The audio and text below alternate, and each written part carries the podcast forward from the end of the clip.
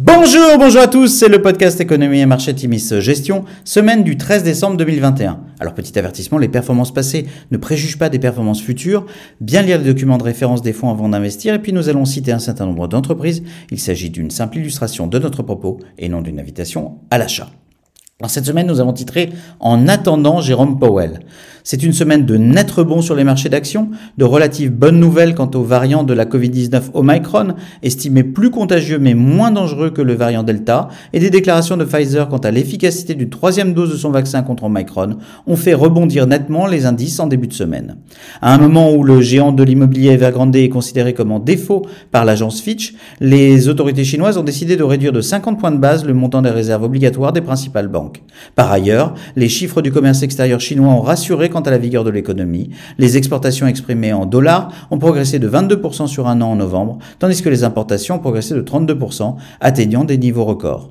Vendredi, l'inflation US est ressortie à 6,8%, au plus haut depuis 1982, laissant la porte ouverte à une politique moins accommodante de la Fed, et ce à quelques jours de sa réunion des 14 et 15 décembre. Sur la semaine, le CAC 40 rebondit de 3,3%, le SP500 de 3,8% et le Nasdaq s'apprécie de 3,6%.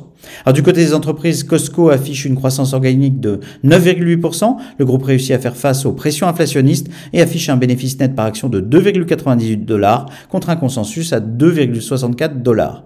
Malgré un trimestre perturbé par des contraintes logistiques, Lululemon publie une croissance de 30%. Lululemon a réussi à contrôler ses prix via une absence de promotion ce trimestre. Ceci étant dit, les perspectives de Mirror, acquisition récente, déçoivent.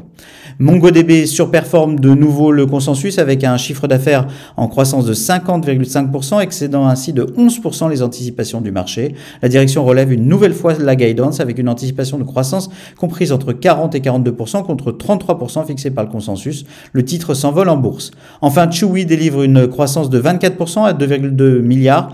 C'est globalement en ligne avec les attentes du consensus. Bien que les tendances de consommation pour les animaux de compagnie ne semblent pas se détériorer, Chewy reste impacté par les difficultés d'approvisionnement et la hausse des coûts qui font pression sur sa rentabilité. Les indicateurs opérationnels sont plutôt mitigés, la guidance annuelle est légèrement révisée à la baisse. Alors à venir, tous les yeux seront tournés vers la réunion de la Fed des 14 et 15 décembre, avec en ligne de mire l'accélération de son programme de rachat de titres et l'anticipation d'un nouveau cycle de hausse des taux. Les déclarations de la BCE jeudi seront également suivies. La semaine sera par ailleurs riche en chiffres macroéconomiques avec les prix à la production US mardi, les ventes de détail US publiées mercredi et la production industrielle publiée jeudi. Cette fin d'année reste complexe à appréhender avec un impact réel de l'inflation et, au-delà des décisions de la Fed, un cocktail géopolitique assez inquiétant avec des tensions persistantes entre les USA et la Chine et la frontière de l'Ukraine notamment. Les marchés de taux seront à surveiller de près dans nos fonds d'allocation, à Timis Patrimoine et à Timis Global, à la veille d'un nouveau cycle de taux. Nos fonds ont bien capté la hausse récente, ce dont nous nous réjouissons. La flexibilité restera notre maître mot pour ces prochains jours. Nous n'oublions pas de nous projeter dans la durée sur des thématiques qui reste incroyablement porteuse, digital cloud, mobilité, mutation des usages des millennials Gen Z.